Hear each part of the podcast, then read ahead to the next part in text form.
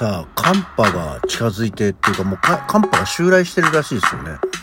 東北方面ものすごく寒いんですけど、なんか今日こっちも予報では最高気温が8度だって。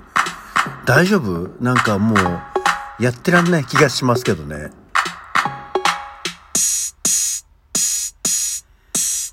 はい。改めましておはようございます。12月の14日火曜日午前6時32分の起き抜けラジオでございます。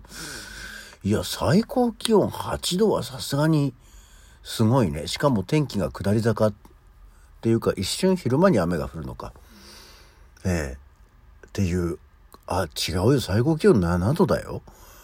ひゃーだね。今一番寒そうですね。外の気温がどうやら3度とか。らしいですけどでもなんか昨日盛岡の方は日中の最高気温が3度とかですね。さすがに東北。東北でもそんなに冬早かったっけ？もう雪とかもう雪はでもなんか年明けに降るようなイメージですけどね。なんかまあまあ冬は寒いのが冬なんでいいんですけどね。いやでもなんかほら寒いとさ着てくものがさ気になるっていうかこうどうせ会社着いたら暑いしと思う暑いっていうか寒くないしと思うとね。で電車乗ってる間も車内はそんなに寒くないじゃないですか。歩いてる間だけ寒いんだけどどうしようみたいなねそういうのが悩ましいんですよね。車だともっと楽なんだろうなとは思いますけど。はい。っていう感じでございます。さて今日は何の日？が、すごい。もうさすがにやっぱりね、なんていう、あの、ボン、ボンクレじゃない。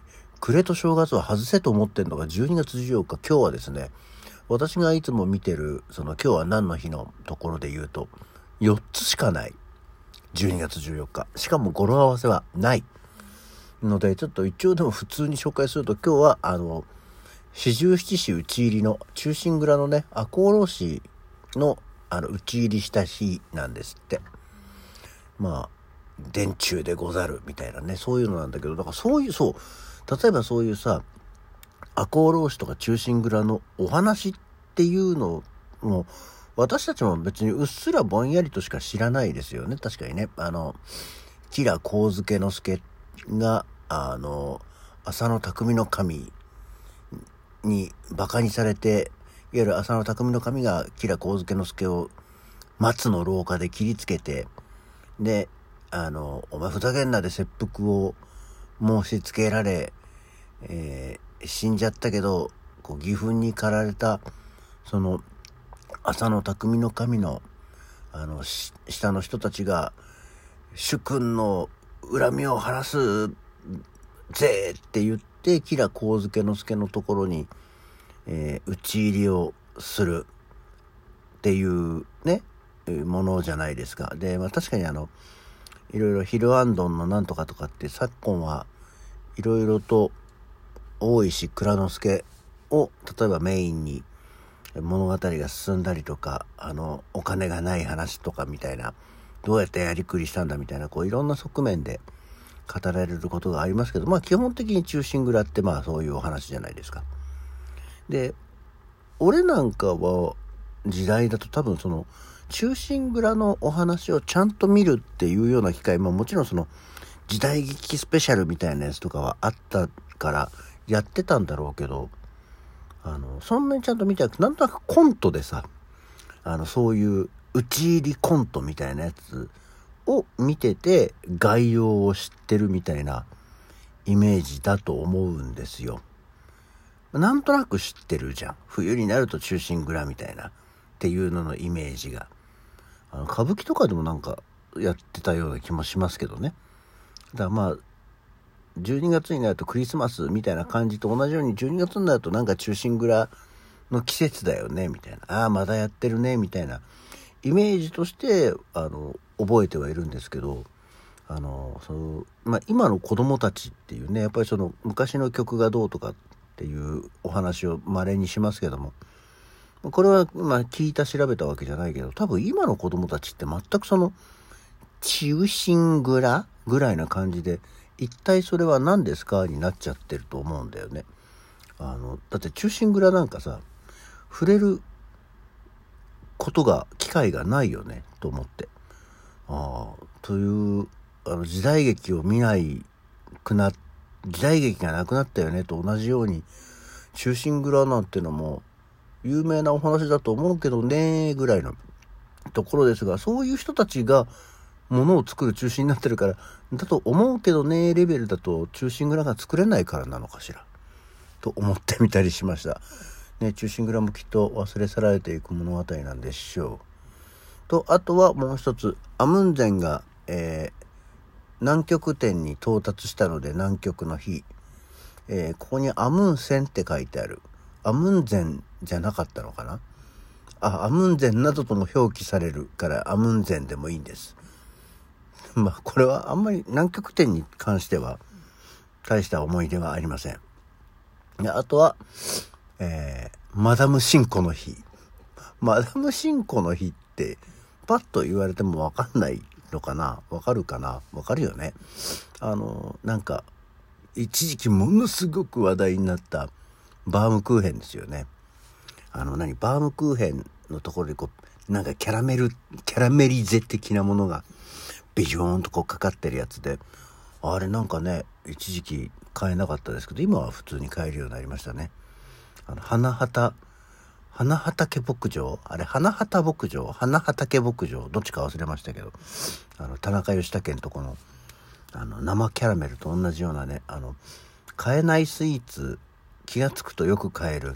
なんならスーパーの、あの、生菓子コーナーにも置いてあったよ、みたいなことになりますけどね。マダムシンコはマダムシンコで美味しかったですけど、そういえば最近食べないな。あの、ワンホールの大きいやつしか売ってないから、なんか一人で食えないもんね、とは思っております。そんなわけで、マダムシンコの日。そう。なんか、一人で大きいの食えないもんねっていうので思い出したんですけど、いや、我が家のね、キッチン、すごく不思議なことがあって、なんかね、キッチン用品がなくなるのね。なんだそれって話でしょ。あのさ、スプーンとかがなくなるっていうレベルじゃない大きさのものがなくなるんですよ。ある日突然。で、出てこないのね。あのね、前なくなったのが、あのパン切り包丁ってあるじゃない？ちょっとあの、ノコギリみたいにこう、ね、ギザギザが大きいパン切り包丁。で、刃渡りっていうか、持つとこから含めたら30センチぐらいあるやつあるじゃないですか。あれがね、ある日突然、忽然と姿を消すわけです。まあ、あんまりパン切り包丁自体ってその、常に、あの、切れてない食パンを買ってくるわけではないんで、毎日使うとか、週に1回使うってことはないんだけれども、あの、包丁立てってあるでしょ？あの、キッチンのシンクの下のところの引き出しとかにあるような。そこに刺さってるわけですよ、当然ね。ないんだよね。誰も持ち出してないっていうのね。持ち出してなかったら台所かそのリビングのテーブルのとこで使うわけじゃない。でも、ないの。で、どこを探してもないの。パン切り包丁が消えたんですね。